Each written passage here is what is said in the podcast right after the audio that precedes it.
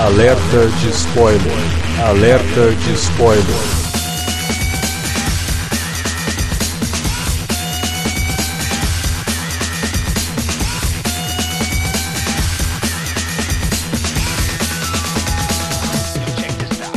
Olá, amigos! Eu sou Alexandre e esse é o Alerta de Spoiler. No programa de hoje vamos comentar Alita, Anjo de Combate, adaptação do anime e do mangá lá dos anos 90, né?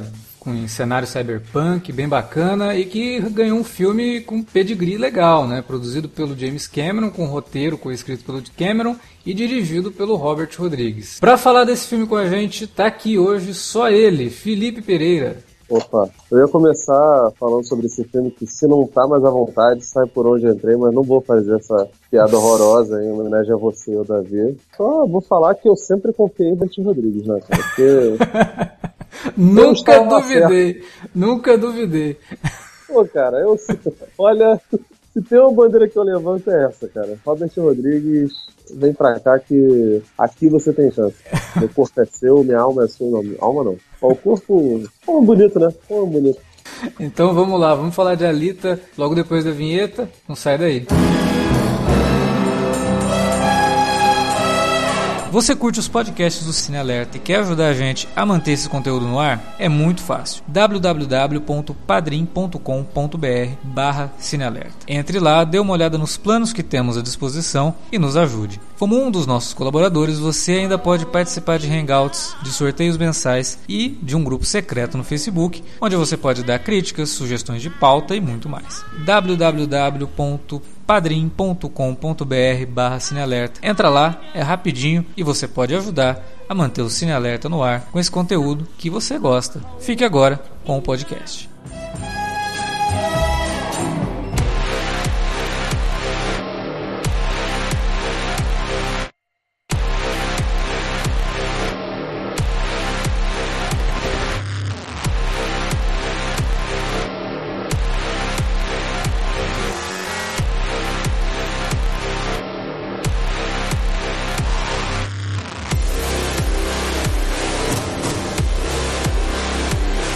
Pô, Alita considero pelo menos um dos três principais títulos de mangá barra anime cyberpunk, né? É Akira, Ghost in the Shell e Alita. Tem outros que são bem legais, mas eu acho que esses três eles formam a pirâmide fundamental no qual depois se fez um monte de outros títulos no Japão, né, nesse tipo de, de história, e demorou muito, né, para sair um filme. O James Cameron, ele tem os direitos para fazer a Alita desde o começo dos anos 2000 e eu lembro de ter lido isso, não era nem na internet, lembro de ter lido isso é, em, em, publicação física. Eu não, eu não, lembro se foi numa das versões da revista Herói que saiu no começo dos anos 2000 ou se foi naquela revista antiga também, Sci-Fi News. Eu lembro que quando eu li, fiquei bastante empolgado porque estava nas mãos do cara que tinha feito o Exterminador do Futuro, né? E que é um, um, um filme que se passa num cenário pós-apocalíptico, mas com alguns toques de cyberpunk, principalmente no segundo.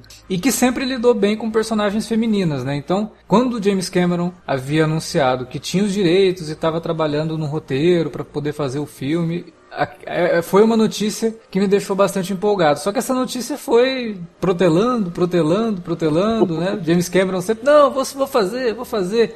Aí ele anunciou o Avatar e agora ele está empenhado em fazer mais cinco filmes da, da franquia Avatar. E aí acabou, né? A minha esperança de que a Alita pudesse virar um live action nas mãos do James Cameron acabou quando ele anunciou que Avatar teria continuação. Eu falei, puta, ele não, não vai mesmo fazer esse troço. O bom é que, assim, entre Avatar e o último filme dele para cinema, porque ele fez alguns documentários lá da, da Rapaziada na Água, foram 12 anos, né, cara? O Titanic Avatar são, acho que até hoje são as maiores bilheterias, né, de, de, de Hollywood. Da, da carreira dele, pelo menos são, né? De Hollywood eu já não Cara, sei, por conta de toda aquela questão do ajuste, né, de inflação, já mudou pra caramba. Pô, cara, vai se bobear, eu acho que ainda é. Pelo menos o que muita gente tava falando na, durante os releases do, do, que pode ser evidentemente errado, era isso, né? Mas, cara, eu, eu já ouvi tanta história sobre isso, de, de que foi o Guilherme Doutor que conversou com é, ele. É, não, porque dizem que o Cameron queria fazer uma história sobre adolescentes, né? E ele queria ter uma protagonista feminina, adolescente, e o Guilherme Del Toro disse que apresentou para ele a Lita, porque o Guilherme Del Toro, ele é um otaku, né? Ele é, confesso, otaku, ele adora a cultura japonesa, e apresentou a Lita pro James Cameron, o James Cameron gostou muito da ideia, gostou muito do mangá, assistiu o anime também, e começou a trabalhar no roteiro. Então é uma coisa louca, né? Porque envolve o Guilherme Del Toro Quer dizer, envolve um cara mexicano, aí volta, vai pro James Cameron e acaba voltando nas mãos de um latino que é o Robert Rodrigues, né? E que eu acho a escolha do Robert Rodrigues para esse filme foi tão acertada quanto se tivesse continuado nas mãos do James Cameron, porque o Robert Rodrigues também é um cara que a gente sabe que é bem nerd, né? Ele já uhum. entrou nessa vibe de fazer o Sin City sendo extremamente respeitoso a estética, ao texto do Frank Miller, né? Esse deu tá super bem, pelo menos. Frank Miller pra, pra co-dirigir, né, cara? Pois é, não, ele, ele tem isso, né? De pegar uma coisa que, ah, não é meu, mas eu vou tratar como se fosse e além de tudo, também não vou tirar a, a, a importância de quem é o verdadeiro autor. Então, no caso de Sin City foi um, um, uma adaptação interessante. Eu ainda acredito que tem alguns problemas de ritmo por ele manter muita coisa do, do, do, dos quadrinhos e principalmente o texto, né? Então, às vezes fica um pouco esquisito porque a narração parece que para a ação e uma coisa que funciona na HQ não funciona tão bem no cinema, mas Sin City eu, eu acho uma das adaptações mais legais. Não digo melhores, mas uma das mais legais é, que já passaram pelo cinema. E ele consegue trazer um pouco disso no Alita. Agora, uma das coisas que eu achei muito interessante no filme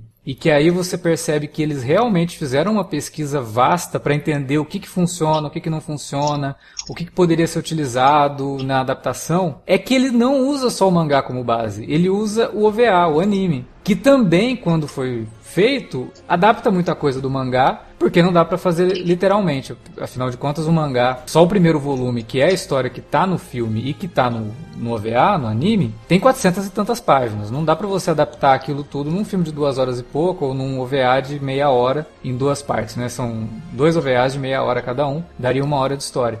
No OVA já tinha sido feita várias adaptações que o filme pega de inspiração, ao invés de, de, de pegar do mangá.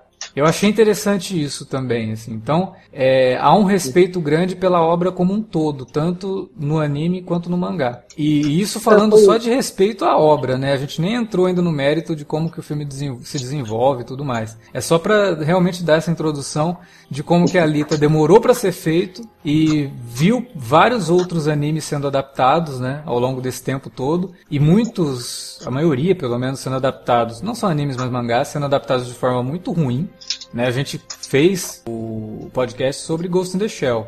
Eu não lembro se na época do podcast do, do Ghost in the Shell a gente chegou a falar, pô, o próximo agora é a Alita, né? E a gente fica até meio desacorçoado, assim, não dá nem para esperar muita coisa, porque parece que Hollywood não consegue adaptar um mangá ou um anime de forma decente, né? Meio que, eu, eu acho que a gente chegou a falar isso e terminou ali o, o alerta de spoiler do, Ghost in the Shell meio triste de saber que Akira também pode ganhar uma adaptação a qualquer momento, né? Então é muito complicado é, tudo isso. Eu acho que quando a gente terminou de gravar o Ghost in the Shell, a gente estava na expectativa do que seria do Akira do, do Taika Waititi lá, do, do rapaz do, do Thor 3, do Thor Ragnarok. Não, eu acho que na época ainda era é, atrelado ao João Micole Serra, né? Que tinha sido anunciado, eu falei, meu Deus, cara, por que estão fazendo isso com a Akira? E, ah. e tá na mão da Warner ainda, né? Então ainda pode ac acontecer do, do, do, Akira sair. O Alita, ele foi um mangá que durou 5 anos no Japão, né? Ele, ele começou a ser lançado em 90, foi até 95, ganhou continuações, que inclusive é, a continuação está saindo agora no Brasil, que foi escrito pelo Yukito Kishiro, né? Inclusive as continuações também são dele.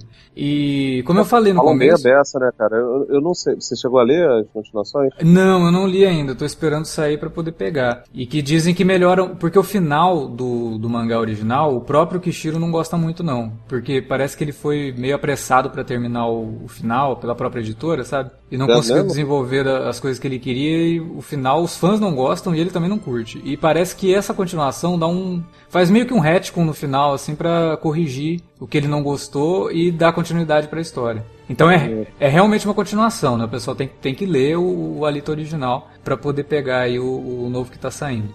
Então, mas de qualquer forma, o filme finalmente saiu, estreou na última semana. E apesar de as críticas nos Estados Unidos terem começado muito bem, elas começaram a ficar meio divididas. E aí eu já comecei a ficar meio preocupado também. Mas devo dizer que foi uma grata surpresa, cara. Eu gostei muito do Alita. Ele não é um filme perfeito, tem alguns problemas ali, principalmente na metade do filme, mas no geral, e não é nem assim igual a gente falou aqui do, do, do, do Bumblebee, por exemplo, que pô, perto dos outros filmes do Transformers, Bumblebee é muito bom, o melhor filme da franquia, mas né? Não é tipo perto das outras adaptações de mangá, não é, não é isso. Ele é um bom filme. Cara, assim, eu sei que parece palavra de fã pelo fato de eu gostar muito da filmografia do, do Robert Rodrigues, mas eu acredito que o, o, Alita ele, ele não é um filme bom nem assim em comparação com as, com as, com as produções do Robert Rodrigues, com, as, com os filmes que ele dirige. Eu, eu, acho que ele é um filme bom, ponto, sabe? Exatamente. Eu gosto, eu gosto muito da, da, da obra do, do Rodrigues, a, adoro a trilogia do Mariachi, é, gosto muito do, do, do Drink no Inferno, acho que é uma pequena obra-prima dele com, com o, o, Tarantino, assim como eu acho o Planeta Terror um filme extremamente subestimado, acho do caralho, acho um filme muito, muito engraçado, muito bom. O Machete, né? O Machete, por mais babaca que seja, também Pô, é muito cara, bom. O primeiro, sobretudo, eu acho é, do caralho. É, o primeiro acho, é acho, acho Acho, acho muito bom, apesar de eu achar que até hoje o, o trailer do Machete é a melhor coisa do Machete já feita, tá ligado? é, mas, mas, assim, eu, eu, eu, tem nenhum filme dele que eu fale, caraca, eu detesto. Até os filmes infantis dele, que claramente são, são inferiores, porque não são feitos pro, pro nosso pro, pro público da nossa faixa etária, é, eu acho que eles têm pontos interessantes, sabe? E assim, esses filmes infantis dele, Pequenos Espiões, Pedra Mágica, Shark Boy e Lava Girl, eles têm uma parada que com certeza credenciou o Robert Rodrigues a ser um diretor de, de Alita. Ele é um sujeito que ele sabe fazer filmes muito baratos uhum. e que fazem dinheiro. A Pedra Mágica e Shark Boy Lavagueu, eles não deram tanto dinheiro, mas eles se pagaram perfeitamente. Os, pequen...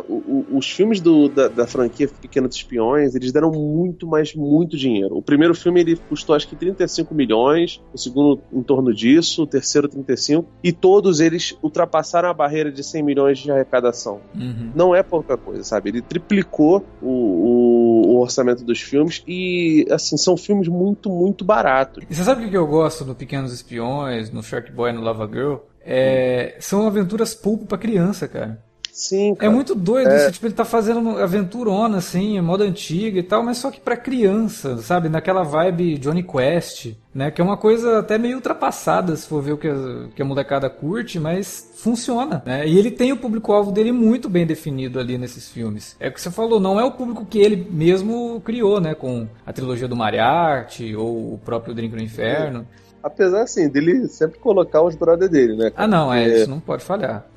o Pequenos Espiões tem, tem o Bandeiras, é, tem a Carla Gudino que fez lá o Sin City, é, tem o próprio Dani Trejo fazendo o Machete. A primeira participação do Machete é no Pequenos Espiões.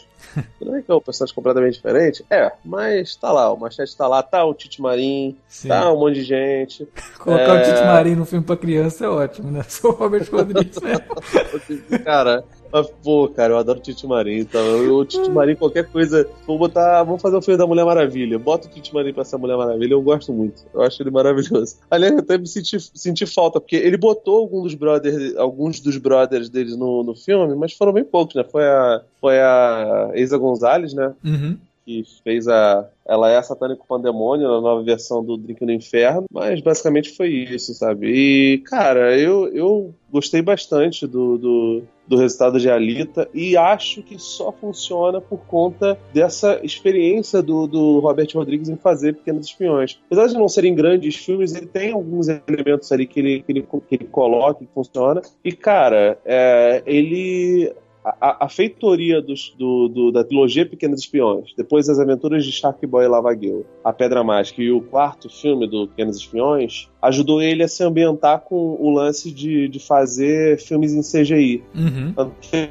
assim, o, o, primeiro Pequenos Espiões é, tipo, tudo muito... Parece um filme da Discovery Kids, né? Parece um, um lazy tal live action, que é cores gritantes pra caramba. O segundo também é assim, o terceiro é assim, o Shark Boy Lava Girl é também desse jeito. E aí no Pedra Mágica, que incrivelmente foi o filme que menos ele faturou, acho que custou, sei lá, 20 milhões e ele fez 29, algo assim, no mundo inteiro. Ele já consegue fazer um filme que os efeitos são muito bons, sabe? É, a gente não pode esquecer, porque o James Cameron é o cara que todo mundo exalta, e tem que exaltar mesmo, com a contribuição dele, não só pro, pro, pro que ele fez com Terminator, Aliens, Titanic, mas também pro, pelo cara ser um cara extremamente técnico, e ele desenvolve muita coisa pro cinema. Então esse, é. essa explosão do 3D que a gente viu depois do Avatar foi por conta da tecnologia que ele desenvolveu para o Avatar. Só que é, a gente não é, pode esquecer que o Robert Rodrigues já experimentava com 3D antes disso, né? Não, e, e, ele fazia filmes que pareciam ter, sei lá, orçamentos absurdos e que eram extremamente baratos. Fazendo quintal de mais... casa, né, cara? O Robert Rodrigues, ele tem um rancho lá, que ele faz tudo naquele rancho. Ele compõe a trilha, ele edita os filmes, ele tem o estúdio que ele faz as cenas em CGI e tudo o, mais. O nome desse rancho é, é Fazedores de Problemas, né, cara? A é. Troublemaker era no quintal dele, tá ligado? Exatamente. O Alita, ele é um filme que ele custou muito dinheiro, ele custou 200 milhões, mas o filme anterior dele, o, o filme mais caro anterior dele foi, se eu não me engano, o Sin City Dama Fatal, que não chegou a 50 milhões e que não foi um sucesso, sabe? Já tava numa... É, ele é bem mais fraco também, né, que o Sin City original. É, as boas histórias do Sin City estão no primeiro, né, cara? até revi esses dias, tem uma versão estendida que é muito maneira, que separa, até uma dica para os ouvintes aí, que ele, que ele separa as histórias de maneira corrida, sabe? É, como se fosse a é. graphic novel separada mesmo. Você assiste isso. só a história do, do, filho da puta amarelo, depois só. É exatamente segundo, né? isso que acontece. E assim, para mim, não substitui o formato do cinema. Eu gostei muito do, do formato, aquele formato meio. Que, que ele pegou emprestado, de certa forma, do, do Tarantino. Mas se você apreciar o filme desse jeito, é, é uma outra coisa. Tem cenas extras, o filme é maior. Sim. Enfim, cara, o, o Rodrigues é um cara que faz filmes muito, muito baratos e que rendem muito. Eu não sei como é que tá a bilheteria de Alita. É, não, não tá tão ruim quanto imaginavam que seria, porque o tracking inicial dava que o filme seria um flop total. Mas uhum. acabou indo bem foi relativamente bem na estreia nos Estados Unidos, mas não foi uma puta estreia. Eu não sei como que isso vai ser mundo afora, e eu acho que atrapalhou muito essa questão das críticas negativas lá nos Estados Unidos, né? Que eu, sinceramente, não acho, consigo entender. É, não é nem que eu não consigo entender. Eu acho que vai muito daquilo que a gente falou no podcast do Shyamala. É, sei lá, parece que o pessoal já foi meio a contragosto, já foi meio querendo falar mal do filme e não sei que tipo de expectativa que tinham, se isso atrapalhou na, na, na apreciação da obra, mas é muito complicado, assim, que prejudique o filme, né? Porque realmente, dependendo do, do nível da, da, da crítica negativa, ela é muito injusta com o filme. Porque o Alita, como eu falei, apesar de ter alguns problemas ali na, na meiuca dele, no geral, é um filme bem completinho, bem redondinho, com uma história ah, bem cara. desenvolvida, cara. Eu acho que assim, primeiro, a, a, o primeiro de tudo, o Alita ele, ele funciona muito bem com o lance da ambientação dele. Uhum. Os cenários são absurdamente bem feitos. Me lembrou muito o que o jogador número um do Steven Spielberg tinha feito. Sim. Apesar, assim, de ele ter, de, de ele ter Olha, uma, uma, Eu acho até um uma... pouquinho melhor em algumas coisas, viu? Eu também, eu também, Alex. É quase como se fosse no, no, mesmo universo e ele expande um pouco. A estética dele é muito, muito bonita. E, cara, assim, normalmente quando a gente pensa, ah, vamos fazer um filme, uma adaptação, independente de, ser adaptação ou de ser roteiro original, a gente espera que o a protagonista, né, no caso, que é uma menina, seja boa. E, cara, a Alita acerta tanto, tanto. O trabalho que a Rosa Salazar faz é assim, impressionante. Não só das, da captura de, de movimentos, mas a, a entonação, a forma como ela, como ela se coloca. A Alita é uma personagem extremamente carismática e extremamente apaixonante. E assim, independente de, de, de beleza, até porque, tipo assim, a gente tem basicamente o, o a cabeça dela. Que o resto é tudo. Não, ela, ela é inteira pelo, pelo digital, né? Alto. Sim, mas cara, uh, eu, eu, lembro que quando eu vi os trailers eu fiquei, caralho, que coisa horrorosa, esses olhos gigantes. ah, não, beleza, é, é, adaptação de mangá, mas cara, é, claramente não estava tudo ah, muito não. renderizado, né? É. nos trailers antigos. E, cara, funcionou pra caramba pra mim. Não, até porque é justificado depois, né? Conforme vai explicando a origem dela, você percebe que os androides do qual ela fazia parte da, daquele exército, né? Também eram daquela forma. Então ele, ele tenta justificar isso e eu acho que funciona bem. E ao mesmo tempo ele faz a homenagem que ele queria fazer à estética de anime, à estética de mangá. Né? Então funciona. É, é, é, isso que eu acho que falhou para muita gente entender que não é só uma homenagem, não é só um easter egg. E aí eu acho que falhou de muita gente entender por conta do trailer. Mas não porque o trailer teria que explicar isso. Mas o filme justifica. E a justificativa não é gratuita, não é nada forçado. Ela funciona dentro do, do, do que o filme propõe ali e dentro da história que o filme adapta. Que ele faz algumas adaptações para poder fazer com que isso fique bom, né?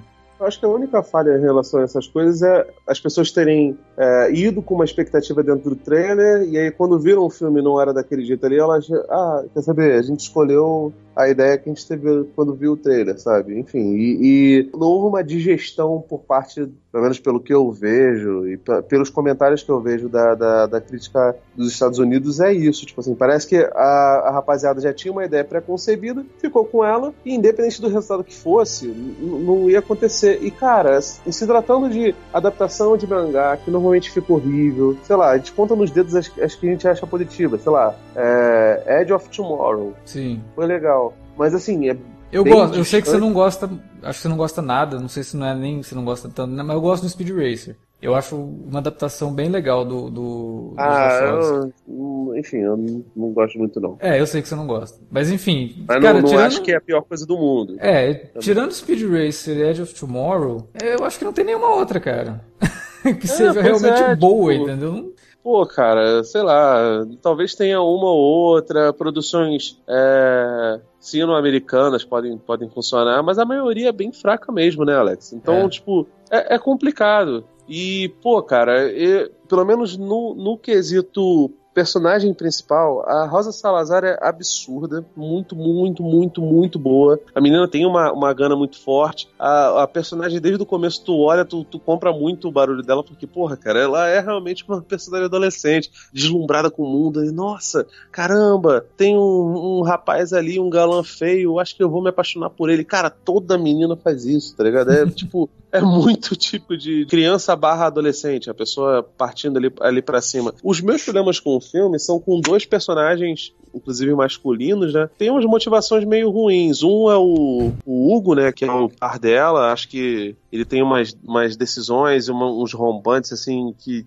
são muito automáticos e ele não consegue desenvolver muito bem. O... Não é nem que o ator é ruim, não. Acho, acho que eu vi um, uns outros filmes dele ele mandou bem, mas acho que o personagem dele é mal escrito e ele tem as decisões que ele toma são completamente é, indiferentes, e o outro é o personagem do Ido, né, que é o, o Christoph Waltz. Diante, assim, desse cenário de... existe uma, uma caixa de pessoas que vivem em Zalen, né? É, Zalen. Que é uma cidade flutuante, onde a elite vive, e a, a parte terrena, onde os pobres vivem, esse negócio todo, esse cenário de distopia, que eu sinceramente não conheço, porque tava, tava lendo depois que vi o filme filme achei bem legal, porque, cara, é bem, é bem o, o registro mesmo, né, cara? O, o, roteiro do Cameron e da Laeta Calo, não sei, se, não sei como é que se pronuncia o nome dessa menina.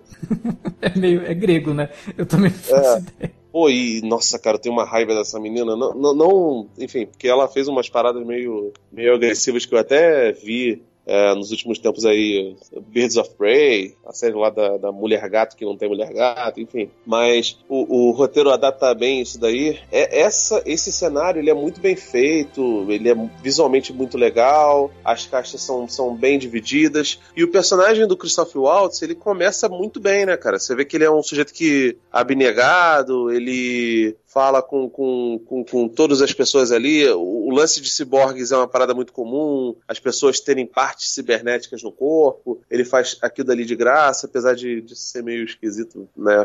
Diariamente você imagina o cara, pô, o cara vende maçã, aí ele dá as maçãs todas. Pô, meio, meio esquisito, né? Eu até acho que ele é o assassino lá do, do. Tem um serial killer ali. Enfim, mas depois se, mostra que ele tem uns segredos meio escuros, mas ele ter segredos para mim não é um problema. O problema é que no começo ele tem uma, uma postura muito resoluta uhum. do que é ser pai, né? Ele tem um passado nebuloso lá, quando ele foi casado com a Jennifer Connelly. Ele teve um problema, é, uma filha que, que, que pereceu e o corpo que ele tinha construído, que ele deu pra Alita, era dessa, dessa filha, o nome Alita era era dessa filha, e, pô, ele tem um, um background pesado, não sei o que, e ele fala pra, pra essa máquina de combate que foi encontrada por ele que ele já fica bem claro assim pro roteiro, apesar de não, não falar todas as palavras, que ela é uma máquina de combate mesmo, né? A partir desse momento que ele vai desenvolver, ele fala: Ah, não quero, não quero você se metendo com o rollerball lá, o. É, o motorball, né? Motorball, que é o esporte lá, onde as pessoas se batem ali, muito parecido com. Enfim, com nenhum, né, cara? Sei lá, MMA, talvez. é uma mistura de MMA com Fórmula Indy e basquete. E rollerball, né, cara? Do é. nosso querido Palma. Enfim.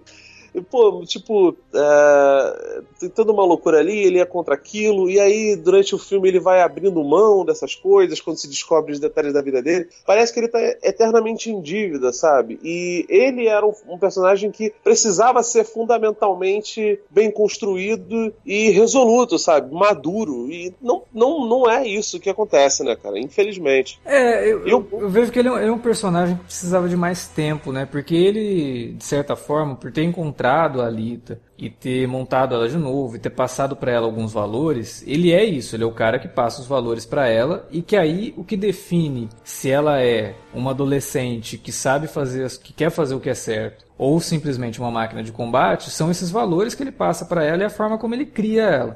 Eu acho que aí o filme dá uma falhada, né? O filme, até por conta desse negócio de falar que porque essa questão dele ter uma filha, chamava Lita e não sei o que, é do filme. Isso não tem nem no mangá nem no anime. Ah, é? É, é uma invenção do filme. E isso é a parte mais americanizada da coisa, né? Olha, a gente precisa dar uma explicação melhor. Porque no mangá ele dá o nome da menina pra Alita, aí o assistente dele fala, pô, mas esse é o nome do teu gato. Ele é, é o nome do meu gato, mas até a gente achar o nome dela, vai chamar ela de Alita. E é isso. Não tem. Um gato chamado Alita é agressivo, né? Se fosse Alito, eu até entendi. Alite.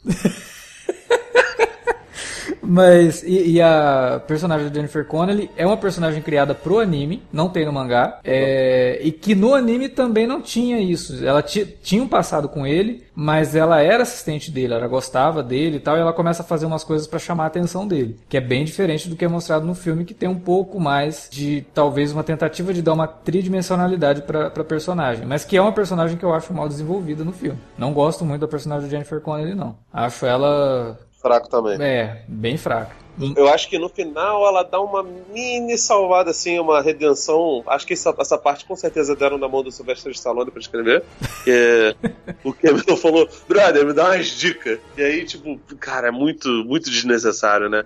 Assim como também não gosto do personagem do Mahershala. Que, assim, é um cara que eu adoro. O Mahershala é o tipo de cara que você pode, sei lá, vamos fazer o um filme do fofão. Você bota o Mahershala, nossa, vai ficar bom. Não, e dessa vez não rolou. Não, eu até, até gosto do personagem dele, mas no mangá, por exemplo, a vilania dele é uma coisa menos forçada, assim, menos descarada. No filme ele é o vilão mesmo, pronto, acabou. No mangá é um pouco diferente. Ele só faz, ele tem atitudes dúbias, ele tem atitudes ruins, mas ele não é necessariamente o vilão a ser derrotado, nada, nada desse tipo. Né? Mas isso daí vem do anime. O anime fez isso com ele e aí o filme usa como atalho, né, para poder diminuir um pouco o, o conflito e centralizar tudo nele. Como é o que faz, por exemplo, com aquele androide gigantesco lá, que é interpretado pelo Rorschach, né, que é bem bizarro você imaginar que é o, o é, é Jack Early Haley, não é o nome dele? Isso. Ele ele é mega franzino, né? Magrinho, assim e tal. E ele tá fazendo. E você vê que a cara dele ali é gigante, né? Muito esquisito. Eu,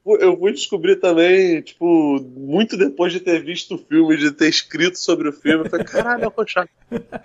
mas, mas dá pra perceber pela voz, assim, ele, ele, ele, ele tem uma voz bem marcante. Esse personagem dele é uma amálgama de dois personagens é, que tem no mangá. E que é esse amálgama também vem do anime, que faz isso para poder de novo encurtar o tempo, para poder criar um atalho para não precisar usar esses dois personagens. Então ele é reduzido a um só. É, e esses atalhos que o anime trouxe acabam melhorando algumas coisas em relação ao mangá, mas outras acabam dando um conflito um pouco bobinho, assim, como é o caso da personagem de Jennifer Connelly, como é o caso de como eles diminuem um pouco a, a, a força do, do, do, personagem do Christopher Waltz, né, que ele acaba sendo relegado só ao começo, depois ele acaba perdendo muito da, da influência que ele tem para Alita, e que tem esse diálogo dele quando ele entrega o corpo de combate para ela, ele reduz ela a isso, né, ele acha que ele está reduzindo ela a uma simples máquina de combate, mas aí o filme vai mostrando, né, com atitudes dela de que ela não é só isso, ela é mais do que isso. Até o menino fala que, pô, você é, é, muito mais humana do que qualquer ser humano que eu conheço aqui. Então, tudo isso acaba sofrendo um pouco, assim, não, não por atropelo do roteiro, mas por uma falta de cuidado nesse momento, que é o que eu falo da metade do filme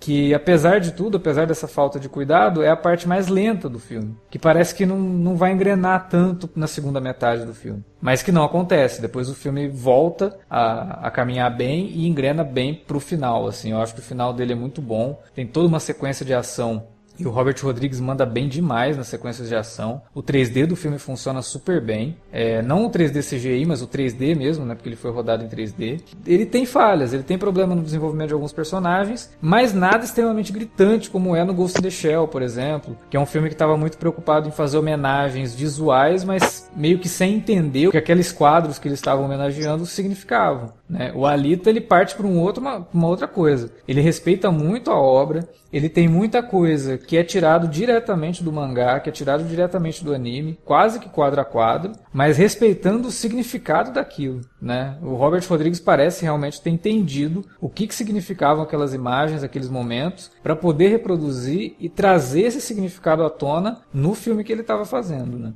É, pois é. Eu acho que o maior lance dele, do, do Alita, é ele conseguir entender qual é o caráter do, do, do, do mangá e fazer uma obra que consiga abarcar essas situações todas. Eu não me incomodo com, com o lance de, de, de assim, falando desse jeito, ficar mega presunçoso, mas assim, eu não sou, eu não sou japonês, eu não, não costumo é, consumir mangá como, como o japonês consome, mas sinceramente, por gostar também de, de cultura japonesa, por gostar de anime, de mangá, esse negócio todo, eu não me incomodo com algumas aliterações e algumas coisas que, que, que se adapte e para ambientar o, o, público em geral no, no, filme, né? Apesar de que claramente isso não tenha necessariamente conversado bem com, com, com a crítica dos, dos Estados Unidos, né? Visto que o filme foi, foi bem é, maltratado, é. só não, não, é, tem, não gostou. Tem algumas coisas que o filme realmente abranda em termos de temas que a, a obra original engloba.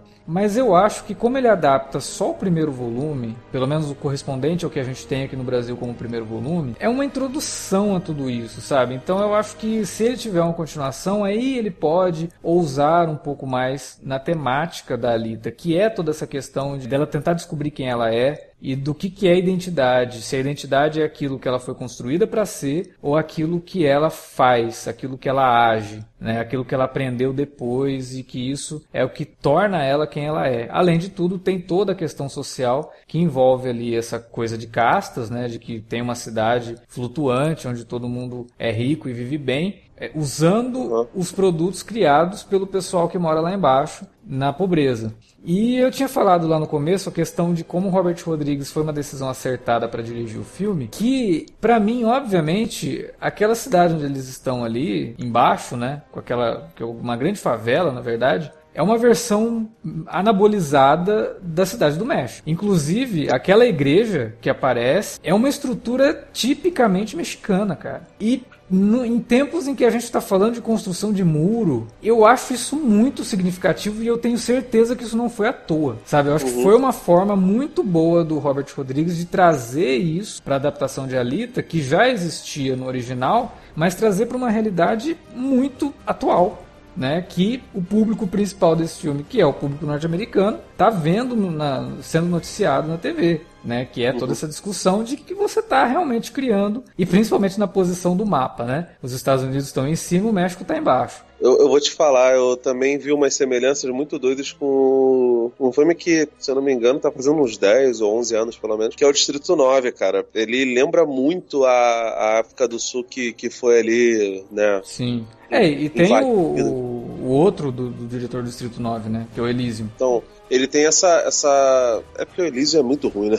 O Elysium é muito ruim. E o Elysium copia isso de Alita, né? Porque é o lance da cidade flutuante, onde o pessoal vive bem, que todo mundo que mora lá quer ir pra lá e tal. Fico com dó do, do nosso querido Wagner Moura no, no, no Eliseu. Nossa, mas, Cara, assim, Coitado do Wagner Moura naquele filme, cara. Eu... mas ele tem muita coisa do, do, do Distrito 9, até o lance do, do Apartheid, né? Porque no Distrito 9 não é nada velado, inclusive, né? Ah, É, ele, ele, ele é bem certeiro nesse ponto e eu acho que tem que ser isso mesmo. Cara, é, é foda, porque você vê, eu não sei exatamente qual foi a, a vontade do James Cameron ao adaptar o roteiro, né? Porque seria um filme do James Cameron em que ele claramente não fez porque não tinha tecnologia suficiente para fazer o filme que ele queria fazer. Com o tempo, isso foi desenvolvido, inclusive pelo James Cameron. Ele, o, James Cameron ajudou a indústria a criar câmeras novas, modos novos de, de se capturar e de se lidar com CGI, sabe? Eu não gosto de Avatar. Acho que já, já, já, já falamos isso algumas vezes, pelo menos em off, eu, você, Davi, Wilker. Aham. É, mas, assim, apesar de eu não gostar de Avatar, eu, eu não nego que é um filme muito bem filmado e que lida. e- o Avatar lida com, com o CGI, com criaturas em 3D, de uma maneira que a gente não via antes, sabe? É, e isso tudo é culpa, de certa forma, do, do, do Cameron. Então, eu não sei até que ponto essas adaptações feitas para o público americano médio são ideias ou não do Cameron, se, se são coisas que na cabeça dele ele pensa, ah, cara, eu preciso colocar isso, porque senão o americano médio não vai entender essa merda, aí vai ficar reclamando, vai ficar me enchendo a porra da paciência, sabe? Uhum. Eu não sei até, até- até que ponto chega isso, o, o Alex, mas não me parece ser algo que, que, que, que prima nele, sabe? E pelo menos assim, para esse primeiro volume funciona muito bem. O problema é que, por fatores externos, que claramente não tem nem nenhum poder do, do, do Cameron, ou do Robert Rodrigues, ou do Landau, ou de qualquer outro produtor e, e gente associada. É, talvez isso- essa história não consiga ir para frente e ser exploradas outras camadas dela é, por conta desse insucesso comercial que talvez venha, né? Eu não- sei, não sei quando o filme vai estrear no- na China e, enfim, é, Pacific Rim, por exemplo, não deu certo nos Estados Unidos, mas foi uma bilheteria gigante na, na Ásia. Uhum. Eu não sei se para os outros, os outros mangás, as os outros volumes de Alita, que a coisa vai crescendo, vão ser exploradas e, assim, mais ainda na continuação. E, sinceramente, cara, é uma pena, porque finalmente é um filme que, que, que conversa muito bem, né, cara? Que não, não ignora o lado mais cabeça da história, do mangá e Uhum. dos personagens, que, assim, traduz bem, né? Apesar desses problemas do Hugo, do Ido, que a gente reclamou, cara, todo o resto é muito bom. As cenas de ação são muito fodas, as lutas são muito bo- boas. O motorball lá, cara, é tudo muito foda, é muito, muito bem feito, sabe? É. é- E muito o- bem os- dirigido, né? O o Robert Rodrigues tem uma noção espacial excelente, né, cara? Porque ele faz uma cena envolvendo um monte de android, todos eles, cada um com um visual mais absurdo que o outro, né? Porra, Um- É muito louco o visual do- do- dos personagens. E ele consegue fica com- fazer isso e a não- gente entende que tá. Né?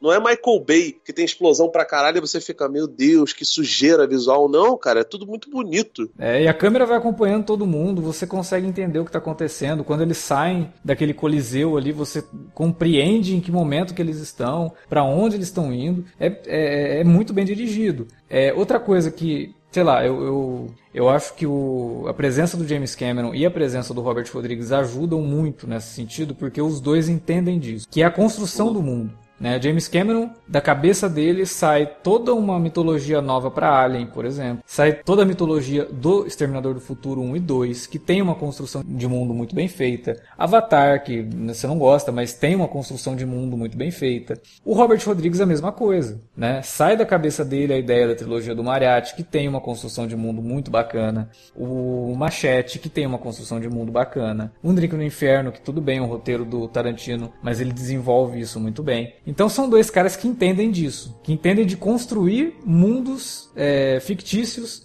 com personagens que a gente consegue se identificar e, com- e e quer seguir, continuar seguindo a história deles. E isso ajuda muito, né? É a expertise dos dois ali. Parece que é realmente a mão dos dois trabalhando junto para poder desenvolver a Lita numa coisa realmente convincente. Que é o que não acontece no Ghost in the Shell que visualmente é muito legal, mas não é só isso que que que está por trás de uma boa construção de mundo. Né? Você, o mundo sozinho ele não se faz, ele precisa de ter os habitantes desse mundo. E quando os habitantes não são convincentes, só o visual é é só o visual mesmo. É um negócio que dá motivo para você querer comprar o artbook. Mas ver o filme mesmo você não quer ver de novo né? Artbook é ótimo, cara. Esse argumento é, é a melhor coisa do mundo. E assim, vou pegando um pouco carona no que você tá falando, cara, o Drink no Inferno, o ambiente criado é todo o Robert Rodrigues. Ah, sim. Assim, o, o roteiro do Tarantino, ele. O argumento é nem dele, né? É do, do brother que fazia efeitos especiais ali pro, pro, pro Rodrigues e pro Tarantino de vez em quando. Tem um ou outro filme, já dirigiu, já roteirizou, mas não é exatamente roteirista nem nada. As coisas do Tarantino são os diálogos mordazes. Uhum uhum. os absurdos que acontecem com,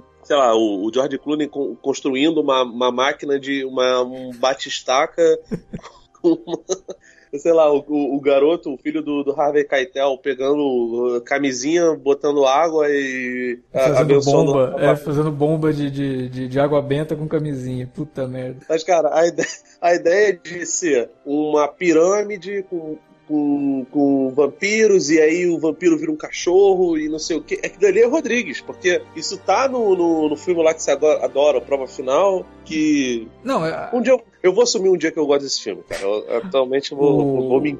O bar onde se passa um drink no inferno é tão Robert Rodrigues que ele reproduz esse bar no Sin City e no Alita, né? E no Planeta Terror. Ah, é, e no Planeta Terror, é verdade. Pois é, então, tipo assim, é, é, é, é muito, muito igual, sabe? É, tipo, é bem o universo que é pensado, pensado por ele, sabe? É, cara, eu adoro, acho, acho muito maneiro, acho muito bonito o modo como ele. Assim, por mais que não seja bonito, né? Porque tem gore pra caralho, violento, é. aberto. É, que é até uma coisa que o Alita, por ser um. Eu acho que é PG-13, né? Uhum. Ele não é um filme extremamente violento, mas ele não abre mão de algumas cenas que estão no limite do, do, do, rated R ali, né? Porque tem um personagem que é cortado no meio, é, tem sangue no filme, apesar de ser pouco, mas tem sangue. O mangá é muito violento, o anime também é ultra violento, né? Mas o filme. É, porque corta robô, né, cara? Aquele brother lá que eu, que eu comecei a olhar e falar: caraca, é o Fera, né? O Nicholas Holt, mas não, era o, é o vilão do Deadpool. É o, Ajax. É o Ajax do Deadpool. é, mas, não, mas tem um, um carinha lá que, que esse personagem corta no meio que é um, é um humano mesmo, assim, corta o cara no meio. Mas é bem rápido, que é o amigo lá do Hugo. Que é o, o amigo do Hugo. Essa cena é foda. É, dessa hora eu falei, esse é o Rodrigues, que eu, eu quase não tenho bate-pau. Ele fica no limite da, da, da, classificação etária, mas ele não, não deixa de colocar isso, né? Que faz parte da, da, da estética, né? Do... Assim, e, e, cara, você vê que o, o, o, Rodrigues, ele tá bem na coleirinha mesmo, né, cara? Ele faz um filme bem seco, bem econômico, assim, em muita coisa, e eu gosto pra caramba, cara. Acho, acho que, que, que ele acerta. Ele acerta em não colocar todos os amigos dele, né? basicamente do, da, da, turma dele só tem a Isa Gonzalez, né? Porque Christopher Waltz não tinha trabalhado com ele ainda. Ah, é brother do Tarantino. Beleza. O Danny Trejo, por exemplo, eu acho que se ele colocasse o Danny Trejo, ia ficar uma coisa muito caricatural, sabe? Eu, sei lá, eu acho que ia tirar muito a gente do, do, do filme. Porque, pô, você já espera que o Danny Trejo vai aparecer no filme do Rodrigues. Então é, é bom que não esteja. O Jeff Farrey, eu acho que o Jeff Farrey já trabalhou com ele, não é não? Quem? O Jeff Farrey, que é aquele cara que faz aquele cowboy que tem os, os cachorros metálicos, que, que é a cara do Burt Reynolds. Ah, eu acho que ele tá no, no Planeta Terror, cara. Ele, ele é o cara do, do, do molho, não é? Ele poderia ter posto. Eu queria o Tite Marinho, vou, vou ser sincero. Um Bandeiras, um. Mas eu, eu, tá beleza, cara, tá tranquilo. Tipo assim, ele não precisa também colocar toda a turma dele, porque senão fica uma parada realmente muito caricatural. Dani Trejo hoje em dia tá fazendo mais filme trash do que qualquer outra coisa. Então, é natural que ele não esteja. Eu prefiro que seja assim. E, cara, eu espero sinceramente que o filme consiga fazer dinheiro suficiente para ter continuações, coisa que hoje em dia é bem difícil, né, cara? Porque eu queria ver essa história no cinema.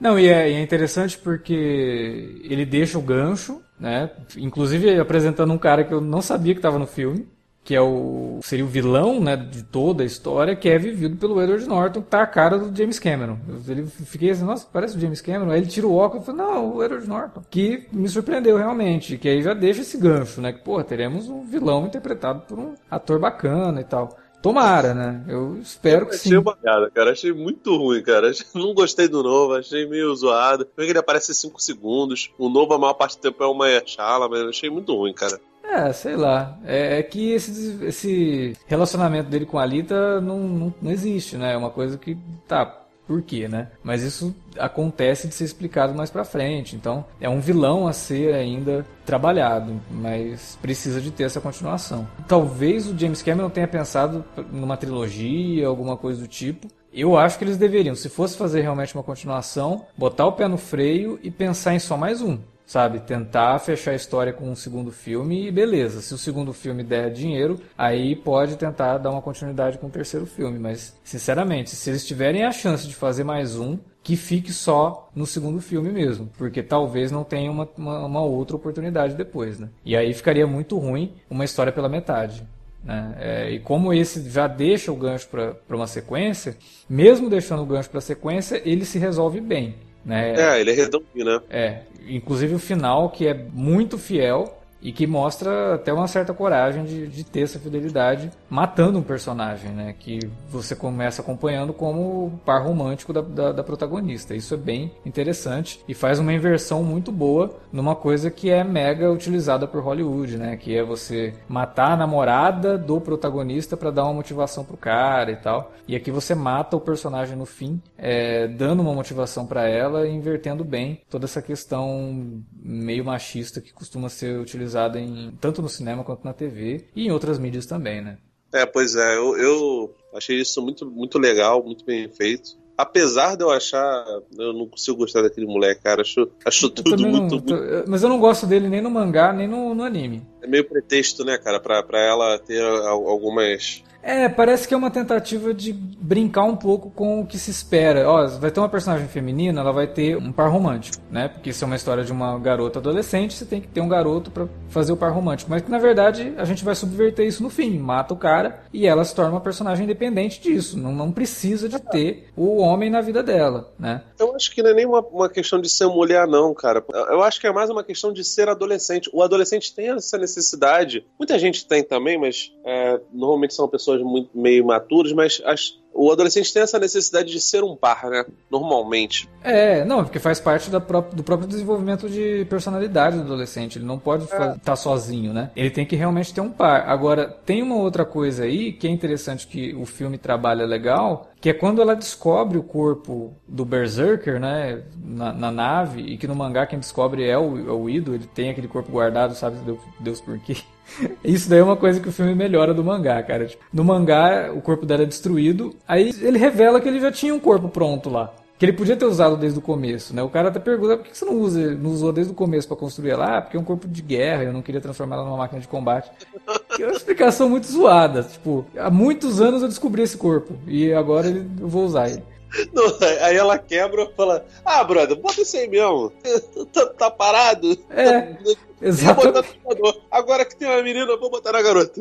Exatamente. Mas no filme não. Ela vai lá, descobre o corpo e tal. E quando ela coloca, o corpo dela não identifica ela como uma adolescente. Né? O corpo que é colocado nela, ele se adapta a quem é usuário. E quando ele se adapta a ela, ele se adapta a um corpo de uma mulher e não de uma menina. Tanto que a, a, enfermeira até fala, ah, parece que você errou. Ela não é tão nova quanto você achou que ela fosse, né? E aí ela muda de atitude também e tal, mas ela falou sempre serei a Alita, né? Isso eu achei bem legal do filme, melhora muito em relação ao mangá e até o próprio anime que nem, nem toca nesse, nesse ponto.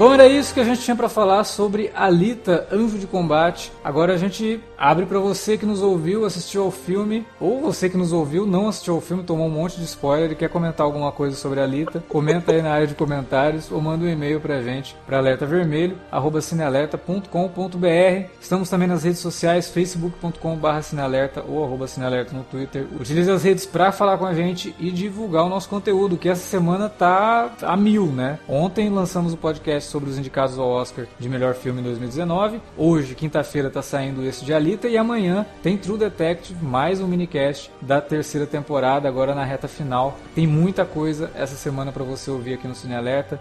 A gente agradece pela audiência de vocês como sempre. Até a próxima. Valeu!